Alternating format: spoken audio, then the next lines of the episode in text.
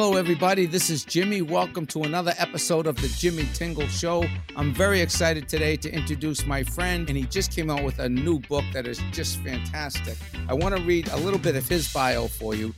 John Taylor Ike Williams, a founder of Kneerim and Williams Literary Agency, specializes in biography, history, politics, natural science, and anthropology. He is a member of the NEA Literary Panel, chair of the Boston Lawyers Committee for Civil Rights, co chair of the Fine Arts Work Center, a member of the advisory board of the Biography Conference, and he is a former director of the Boston Book Festival. As a lawyer, Ike specializes in intellectual property. That's where I come in, ladies and gentlemen, the intellectual property and First Amendment litigation and First Amendment litigation as well as a comic, particularly in publishing, film, television, and news and new media. Ike is the author of The Shores of Bohemia, a Cape Cod story, 1910 to 1960, a rousing account of the artists and political revolutionaries who made the Cape a hub of American culture in the earliest 20th in the early 20th century. I just want to read one review to start off. This is from Drew Faust, author of The Republic of Suffering, Death in the American Civil War. Drew writes a cornucopia of characters whose lives in the first half of the 20th century made the outer reaches of Cape Cod a site of exuberant artistic creativity and social and political experimentation. The bohemian world Ike Williams depicts will fascinate readers interested in the winds and tides of modern American culture, as well as those of us today who walk the Cape's beaches and swim in its waters. Ladies and gentlemen, welcome to the show, the one and the only Mr. Ike Williams. How are you, Ike? Hello, Jimmy. Good, good to see you? you again. Nice to I'm, see you again. Yes, yes. I went to your reading the other night at the uh, at the Harvard bookstore. It was great. It was great to be in the same room with you and and so many other people who have read the book and just got the book recently. And it's just fun to see you uh, in action, talking about this labor of love that you've been working on for a while. Number one, uh, how long have you been working on this book? And number two, what made you want to write this book? Too long is the answer of how long. uh, with um, you know, having had two jobs, running a literary agency and a law firm, uh, there wasn't a lot of side time. Three boys. Um, it's dedicated to my wife. I think you knew Noa, um, Jimmy, yes. Noa, Noa Hall, and yes. um, and of course I didn't start out dedicating it to her because we worked a bit on it together. Um, but um, and after her death, I sort of stopped for a while, and then I regained my speed. And so it came out May 17th from Farrar Straus, and I was damn glad to finish it. That's great. Well, it's a real masterpiece. Uh, uh, just it captures a time in history from 1910 to 1960, primarily focusing on Provincetown, Wellfleet, and Truro, and the cast of characters that showed up there on those shores uh, from that time period. What made you want to, you know, focus on that cast of characters in that time period? I didn't know that part of the world at all. I'm a Gloucester kid. Um, I think I'd been over the canal once in my lifetime before I went courting my wife in Wellfleet. Uh, her dad was a painter and architect of note, and uh, a pretty, pretty, uh, pretty um, bohemian individual. And uh, through uh, my wife and her family, I was introduced to a lot of the people that are in this book who were just beginning um, to vanish off the scene. And they so fascinated me that I thought, I don't think anybody's ever written a group portrait of this incredible two generations of, of very political activists, intellectual, artistic people who just came to this very small place. I mean, in 1910, the only two ways you could get to Provincetown were by the day boat from Boston in good weather or the fish boat from New York. From it landed in Fall River, and then you could take the train into Provincetown. There was no highway then. On the roads were all sand, even if you had a car. So it was a very remote place, um, and it remained remote uh, almost right through 1960 because the book ends in 1960 because not only does this political period end in 1960, as far as I'm concerned, with the end of liberalism and the two defeats of Adlai Stevenson in the Democratic primaries, but also the creation of the National Seashore, which in some senses was great because it preserved part of the lower capes, um, both sides of the, of the actual beach part, but they'd run out of money, so they only got up as far as Dennis. I mean, the objective was to go all the way to the canal, and it turned it into America's playground. And so every piece of unbuilt land was built on. So it's a much different looking place mm-hmm. than it was during that 50 year period. Um, so it's about a group of people that inhabited that very different place for 50 years. But I was just so uh, fascinated by them, whether they were architects or political activists or writers or designers, painters. It was just a uh, just a great um, pleasure to to know them all, and many of them I represented either as a lawyer or as a literary agent as time went by. But I realized there were all kinds of biographies of Mary McCarthy or Edmund Wilson or John Dos Passos or John Reed. There wasn't a group portrait of these people and what motivated this kind of culture they had during this period. And I thought, I'll take a whack at it. And um, that's what you got. Yeah, well, you did a fascinating job. And what I found really interesting is that they, most of them, migrated up from Greenwich Village in New York in the early uh, 1900s, around starting around 1910.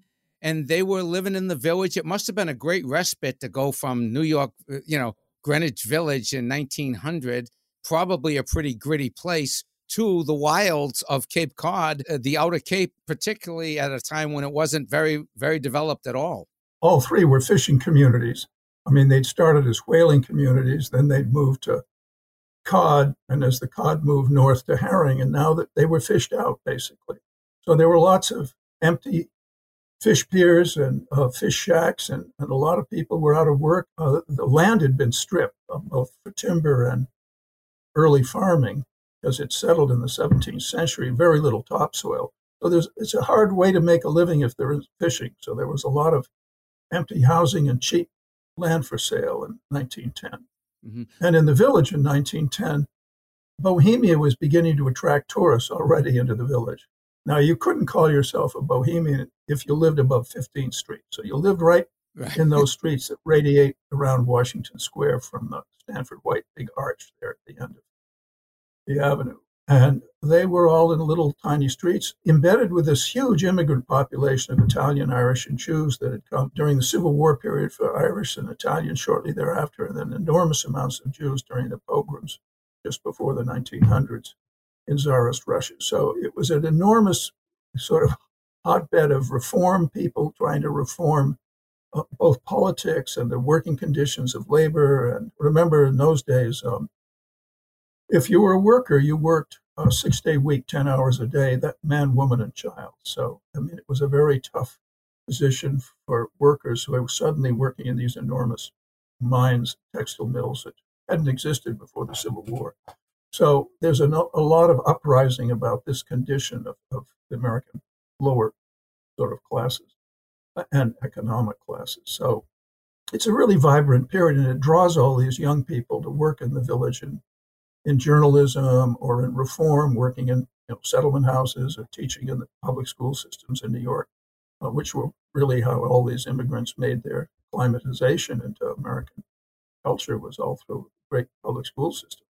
Um, so it was a vibrant period, but it was it was very expensive even then to live in New York. Um, and um, when they began to discover Provincetown, they found that it was really cheap housing to be had.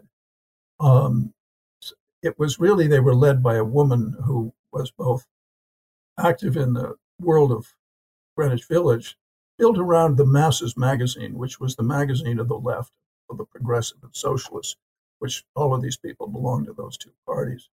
Um, and Mary Heaton Vorse, actually, she was born in, up in the Berkshires. Her family owned the Red Lion Inn, Stockbridge. And she'd been to Europe as a young girl, spoke four languages, you know, very sophisticated. But for whatever reason, she'd fallen into the American labor movement in the progressive and socialist. And she had become an expert on both European labor movements and the American labor. Remember, we're starting with the uh, International Women's Garment Workers Union and the Wobblies, the International Workers of the World, the AFL-CIO. This is a big period of union organizing. She was very active. And she recruited all these friends of hers who also contributed to the masses to come and stay and rent or buy in Provincetown 1900 on. Charles Hawthorne had also opened his famous school of painting uh, just four years before 1910 and beginning to attract the very best young painters in America. So it, suddenly became a place where all the sort of political activists, writers, and painters uh, were finding a home and a cheap home. Floyd Dell, who was the editor of the Masses, at one point referred to Provincetown as Greenwich Village sunburned. So, so that's sort of the setting. So I I have to tell you, I've been going down to the Cape for years, and I would guess that most people in Massachusetts or New England or the country for that matter don't really know about the early history of the Cape, especially the Outer Cape with that intellectual dimension. Now, when these folks were coming down there, were they coming just down for the summer as a way to, you know, relax and have fun and just explore creativity and and party? Because I know there's a lot of partying that's going on in your book. Uh, I there's a lot of partying and there's a lot of shenanigans going on in this book. but was that part of the motivation just to get out of town? But we could set the table about the Bohemians. Remember, this was uh, a period where all of these young people were breaking away from the Victorian mores. Mm-hmm. The women didn't want to be uh, just someone who raised children and uh, the husband led a career uh, and a social life and they stayed at home with the kids. These young women wanted the same um, life as men. They were called the New Women, uh, and they rallied around all of the women who were seeking to vote for women. Remember, women had no vote until 1929. So for 19 years, they have no vote. So they're very active in suffrage. Margaret Sanger, who summers every summer in Provincetown, had created birth control. And, and that, of course, was controversial. But for women, it was an enormous um, feeling of that maybe they didn't have to have a child every time they became pregnant. They also felt that they should have the same sort of romantic life, whether they were affairs before marriage or even affairs after marriage, as the men were having. So it was a, a radical period for, for men and women, um, both sexually and romantically. Uh, marriages didn't last a long time often. Uh, they weren't particularly great parents. Uh, they were really focused on their careers and politics. Um, and the kids had to sort of thrive on their own. Um, but many of these people had thrived on their own anyway, like Emma Goldman, who'd come as a young girl out of the, the Lithuanian Pale, you know, and went to work in a textile factory in New York when she was 16. A lot of them were immigrants. Um, Big Bill Haywood, the found, one of the founders of the Wobblies, the International Workers of the World, had gone into the mines at 12. His dad had been a Pony Express writer. I mean, and a lot of them had come from fancy universities. Harvard and Princeton, and lots of them from the Middle West too. Um, so they all met in Greenwich Village. They found one, of course, once they could get there, living was cheap. It was beautiful weather in the summer, and many of them then stayed on to paint or to write. Found it easier to, and began to realize they could, if they had any success at all, buildings were incredibly cheap. You could buy a woodlot for Wellfleet for you know fifty, a hundred dollars. Uh, it may not have a road or a, remember, none of these houses had heat or sewage anyway right. uh, before the 30s. Um, it was cheap to live there, and most people found if they were on a creative jag, they'd stay there until they finished their book. You mentioned Norman Mailer. I mean, I mean, Norman loved to write in Provincetown. Just found it a place that seemed to call out to him. How did some of these literary giants end up there? For example, Eugene O'Neill. How does Eugene O'Neill end up in Provincetown, and what about what time was that? He comes down in 1916 on the day boat, the Dorothy Bradford from Boston, with an old Irish revolutionary alcoholic who'd been a deckhand with him on tramp steamers. O'Neill had dropped out of um, Princeton, already a heavy drinker, the son of a famous sort of actor of that period, James O'Neill, uh, of which he wrote many of his plays about his father and mother uh, and brother. Um, and then he was a deckhand. This particular summer, he'd gone to study with George Baker, had a playwriting class at Harvard that was famous. And he had a bunch of plays he'd written. And this his Irish friend said to one of the couples who had started a theater down there from plays they were already performing in New York and Greenwich Village, they decided to create a little theater company called the Provincetown Players, mm-hmm. just on the front porch of the house. And O'Neill was introduced by his his shipmate. He said, you know, this guy has a bunch of plays. And so they said, well, why don't you read us one? And O'Neill was so shy that he had to have someone else read it. It was the, the first play of this Glencairn cycle that made O'Neill's career all performed at Provincetown Players, but about the life of these deckhands on this tramp steamer, the Glen Cairn. So that, and he um, he just finds Provincetown perfect for him. Mm-hmm. Uh, he's an alcoholic, but he's an interesting alcoholic. O'Neill would never write while he drank. He said, Nothing I've ever written while I drank is any good. So he he would go sober when he wrote all his plays. I mean, he wrote, he won the, you know, we won the Nobel Prize for playwriting in 1922. I mean, but the next year he was hopelessly drunken.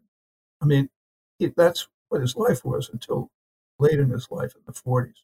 But he found Provincetown, just as Tennessee Williams did, another alcoholic. But for some reason, Provincetown worked for them. They could stop drinking when they wanted to really create. Williams's best plays are all written in Provincetown. Many of the painters who were heavy drinkers found Provincetown. Alcohol was considered a muse for Bohemians. I mean, right. it was just part of their life. They viewed drinking as, you know, part of a sort of Athenian way of finding the muse and joy in their lives. And obviously, it led to a lot of damage too.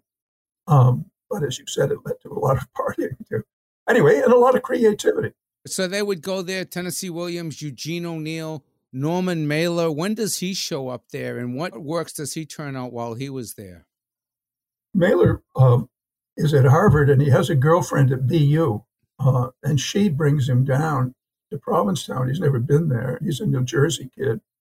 Uh, and uh, he finds it fascinating and he starts a novel there. He'd been working in a, a mental hospital in Waltham while he was at Harvard. Uh, and the title of the book he was writing about his time in this um, mental hospital was The Naked and the Dead. Wow. And then the, the minute he's out of Harvard, he's drafted. Uh, and he writes all these letters to her uh, from the Philippines, where he's serving, uh, about the war and that becomes The Naked and Dead, which he finishes in Provincetown, keeping the title of his first book. And after that, almost every book he writes is predominantly written in, in Provincetown. So, and, um, was he coming down just for the summers, or was he was he living there year round? He'd live there whenever he was writing. I mean, he lived in Brooklyn. Always had a house in Brooklyn. He loved Brooklyn and he loved Provincetown, and he bounced back and forth. You know, if the muse was singing to him in Brooklyn, he'd write in Brooklyn. Remember, he was a co-owner of the uh, Village Voice for a while, and ran, remember he ran for, for mayor in, in New York uh, with Jimmy Breslin. They ran in a ticket right. together. Uh, so he spent time, and all of these people are really active in radical politics, whether it's Henry Wallace, Communist Party, Progressive, Socialist, Liberal parties. So you have to be in New York for much of that work. Right. Whether it's union work or, or just activist work. So they're back and forth all the time. But it, it's it's no longer just a summer place; it's a creative place. I mean, Hans Hofmann, who ran the great painting school that created abstract expressionism in America, spent eight months a year there, and then he had a school in New York for four months. He, he spent eight months there, from May to October every year. So it was it became a place where you, if if you got in gear and what you were creating, you just stayed. Tell me about the Provincetown Players because that's just a legendary story in the world of theater. It was a theater on a pier, right? Is that right? On a on a wharf in Provincetown, and you, Eugene O'Neill and others produced some of their earliest and most successful works there. Right, and that that pier isn't there anymore. But uh, I, I mentioned Mary Heaton Vorse, who started inviting all these people to join her in Provincetown, the labor activist and writer. Um, Mary's house was opposite a pier which she owned, the other side of the street, jutting out into the harbor. And at the end of it was a large fish house, which she'd um, given to a friend's wife who was a painter. And I told you about these people who were beginning to perform plays at the Liberal Club in New York and then bring them down to New York. And these were people like John Reed and Louise Bryant and all these people were also writing. Dorothy Day was an actress in them. I mean, all these people the St. Vincent Millay were acting in New York and then coming down and acting again in these plays in the summer. Many of them written by these people like Susan Glaspell and Jig Cook, who were the mainstays of, of organizing this theater. Um, so they were all writing and acting in it. And then this moment when O'Neill, re- his play is read, and they say, This is what we're looking for. We want an American theme in our plays. We don't want to be mimicking Europe. All of these people are trying to create a new American voice in mm-hmm. painting and in writing and in everything. Mm-hmm. And so they see O'Neill as, you know, he concentrates on average people, farmers, working men, sailors. And that's what they all want to ground their work in. Um, so um, that theater then moves to New York. The pier goes down in a hurricane, but the Playhouse moves to New York to Greenwich Village. It moves three times. It probably really closes its doors about 1940 in New York. But O'Neill continues to write plays for it in New York as well.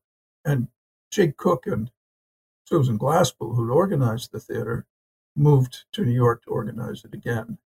Um, and there it becomes a major place. I mean, that's where Paul Robeson plays um, in All God's Children.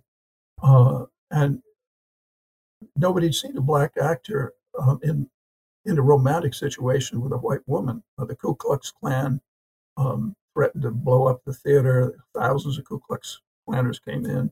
The mayor of New York tried to close it down. Um, so it was a very controversial theater. It was putting on things that, about America that Americans hadn't seen before. Do you think, uh, Ike, that the that whole early movement of the early 1900s up through the 1960 lent itself to the modern women's movement, gay rights movement, civil rights movement, political activism? It seems like there a lot of the roots that we find today in our culture uh, started there. Is that correct? I, I, I really, that's what attracted me to the, the idea of a group portrait of these people because, I mean, the thing about Bohemia is it's totally tolerant. Uh, there's no interest in your ethnicity, your race, or your class. It's just, you know, what do you got? As Robert Minsky used to say. I mean, what can you offer me? Creativity. Uh, and if you know, if, if, there was romantic potential, that was good too. But it was about what what kind of creativity have you got in it? So, Jew, Christian, Catholic, man, woman, gay, straight, it really didn't make any difference. Remember, it's also set in probably the most tolerant places in America, which are seaports. Provincetown was a naval base in both the First World War and the Second War. And uh, towns with navies tend to be tolerant uh, naval bases. So, um, so there was lots of drinking and, and, and sex. You know, it wasn't um, these these fishermen had seen it all. You know, Portuguese and Yankees. Right. So it was a, a, place where people felt safe. Um, women felt safe to be independent. Lots of homosexuals came there earlier, long before we think of Provincetown as a as a gay summer place. It was a very gay, creative place. I mean, obviously Tennessee Williams, but you can go on and on. Many of the, the painters and, and writers came there because it was a, very tolerant place. Um, and that's early on, and we're talking the 20s 30s. And the locals, Ike, what was their reaction to this influx of New Yorkers and socialists and you know, gay folks and women's liberation folks.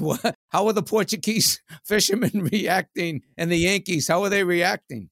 Well, the Portuguese fishermen uh, were a pretty full blooded lot. I mean, if they were pretty girls who wanted to really go out with the real fishermen, uh, there was plenty of action in the bars and stuff. The Portuguese wives were, of course, a much more conservative lot, deeply Catholic, many of them born on the mainland or in the Verdes and on the off islands. Um, oddly enough, they were the first to realize when we're talking about the gay community um, that there was money to be made uh, because the Yankees were not very interested in renting their their places or having them in their hotels, whereas the Portuguese began boarding houses in the 20s and 30s, uh, and then created all the good nightclubs, the Atlantic House, you know, Eartha Kitt and Lena Horne, all of these great singers came down, but this was a club basically for a gay and straight mixed clientele. And there were lots of clubs along Commercial Street, almost all owned by Portuguese. I mean, if you read even the papers, you almost never see any fights about someone's sexuality or attacks on women. It was a it was a really safe place.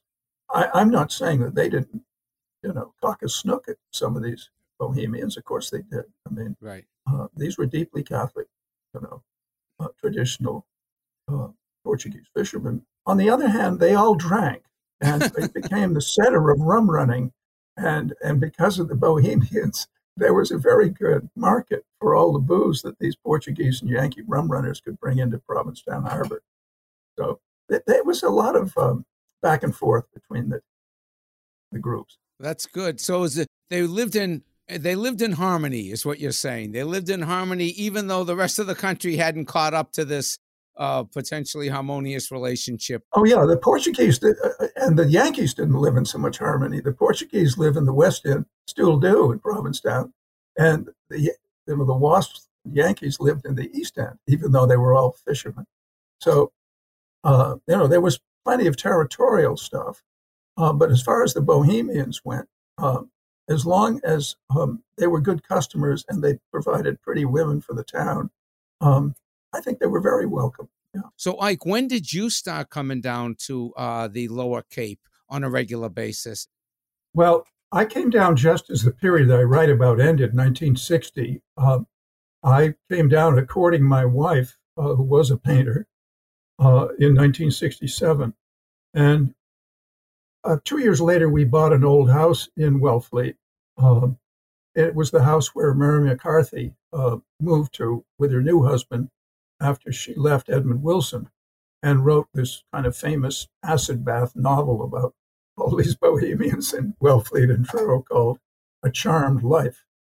And in the um, studio uh, that was on the land next to the house, the Partisan Review, which was the magazine of the liberal period that championed the rights of workers and a much more fair allocation of wealth and resources, um, they moved to this sort of more liberal movement, and the Partisan Review was kind of their magazine of choice.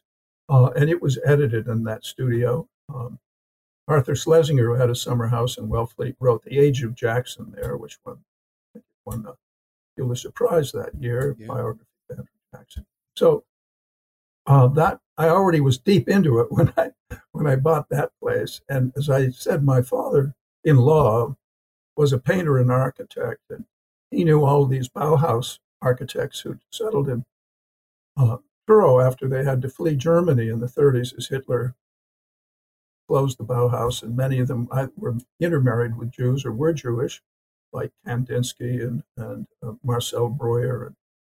So they had to flee, and most of them ended up with summer houses in Wellfleet. Uh, and he was, as an architect, very close to them. As a painter, he was very close to all the painters. And and he was pretty far to the left. He had a, a farm on Bound Brook Island, and above his vegetable stand it said "No Trotskyites." and in those days in Wellfleet, in in 1934, when Roosevelt becomes president, I can't find a Bohemian on the Lower Cape who voted for him. Uh, they were all either members of the Communist Party or, or, or, or socialists in his next election in 38, they'd come around to him. They thought he was just a patrician in sheep's clothing and was just going to do the same old game of talking liberal but being conservative. But as they watched him deal with the depression, they they became enormous fans. Uh, but not for the first four years as they watched him deal with you know this incredible depression, which was an enormous effect on all these people and that's a mainstay of, of these people. I mean, it, it, they they are true believers that America could be a much fairer place for men, women, blacks, Jews, everybody that they see being discriminated against during this 50 year period. Uh, they have really strong feelings about equality. They have really strong feelings about the misallocation of wealth. I mean, the idea that a worker is dismissed with no pension after years and a boss who runs a bad company is is given a huge golden parachute. Uh, I mean, that just it just drove them crazy. One of them. And so that their values, their political values, were reflected in their works. Even Norman Mailer, read the um, Barbary Shores. I mean, Norman, you know, was a very big campaigner for Henry Wallace, who ran, you know, after Roosevelt died. He ran against Truman for the for the Democratic in the Democratic primary, and he was much more to the left than Truman. Still attracting the same type of people. It was still attracting the artistic people with a set of values who were using their work, whether it was as playwrights or writers or musicians or comics or whatever, to just uh, reflect their values. I know you're going to be speaking at the Wellfleet Library soon, right? It's the it's the center of social life and intellectual life in, uh, in Wellfleet. It's just one of the it, one of the li- the librarian uh, just a few years ago won the the librarian of of the year award in the United States. I mean, it's that good a library. Wow, it's a great library. Wow. So it's still a wonderful place. And of course, not to mention all the art galleries in Provincetown and all the performance spaces there and the WOMR radio station there that that really does great avant-garde work and they have, you know, just a wonderful lineup of they keep it local, but it's also universal in the sense of they're dealing with global issues all the time, politics, art, culture, whatever. And the same with Truro, with Kevin Rice at the Payomet Center for the Performing Arts in, in Truro. And the Truro Center for the Arts is a really Truro Center for the Arts and the Provincetown Art Association and Museum and the Fine Arts Work Center in Provincetown. I mean, those three institutions have been there. They were founded almost during this period. I mean, they were after 1960, but they were in the in the late 60s and early 70s, and they've really continued just what you're saying, Jimmy, about carrying on this place that makes it a comfortable place for young writers and painters to get a footing on. Jeff Zinn, as you mentioned, Howard's son. Jeff is the one who reads the book, this book, for on the audio. Oh, um, great! Um, when is that going to come out? No, it's out. You can oh, get it from out. Blackstone Audio. Yeah. Oh, great. eleven hours of Jeff reading it. Oh, great! I would prefer to listen and walk and listen to it. It's just easier than you know than sitting down and and and, and reading for me anyway. Uh, but that's it's great wonderful. for car rides. Yeah. Anyway, Jeff does Jeff does a brilliant job, and of course, he knew he grew up with all these people. I'll tell you something about the Wellfleet audiences, and this goes for the Cape in general. In my experience, they are the best audiences. They are so good. They appreciate uh, comedy. They appreciate theater. They appreciate good writing. They appreciate art. They're just wonderfully supportive people. Yes. When are you going to be at the library? Uh, I'm at the library in, in August with uh, with a Helena Kennedy. Have you ever heard her speak down there? She's a human rights lawyer based in England. Now, Ike, if people want to find out where you're doing your book readings or things like at the Wellfleet Library, where would they find that schedule? Uh, let's see. The publisher has it, Farrar Straus and Giroux. But um, do you have a website? I mean, they, uh, well, they could. They, they, are free to email me at, okay. at Ike at shoresofbohemia.com, and I'm glad to. Okay. You know, we'll put respond. that in. We'll put that in the show notes in this show. Ike okay. at shoresofbohemia.com. Ike. Yeah, just I K E. Yeah, and no break. Shoresofbohemia.com. Shores of Bohemia, which is the name of the book. It's a it's a fun read. I want I want to finish it. I might finish it listening to Jeff Zinn in my ear as I walk around the Charles River or maybe in Wellfleet but it's a fun read and it brings back a time that uh, a lot of people don't realize the real roots of the Outer Cape. And it's uh, fascinating to find all these incredible people in one place and that their work is still being carried on in the tradition of making the country a better country through whatever means people are able to do so. Again, I congratulations on the book. It's a great read and I encourage folks to go out and get it. You know, the Wellfleet General Market runs a really nice bookstore. Yes. Uh, Stephen Russell. Yep. Jimmy, it's been a privilege. You know, yeah. we've known each other a long time, but we've never done one of these. no, we never have. So it's a lot of fun. By the way, that's where I got the book. I got it was 15% off down at, uh, right. at the Wellfleet General Market. Used to be Lima's. I still call it Lima's. And Stephen Russell sold it to me. He says, I said, why is it 15% off? He goes, we do 15% off to all the new publications. I said, what a great deal. And that's another way yeah. that the town supports the arts. So, Ike, thank you so much for joining us today. Oh, yeah. Congratulations, continue success, and I'll see you on the shores of Bohemia. I'm looking forward to that. Thank you for joining us today. This has been a Humor for Humanity production. Our mission is your mission. Humor for Humanity at jimmytingle.com. Thank you.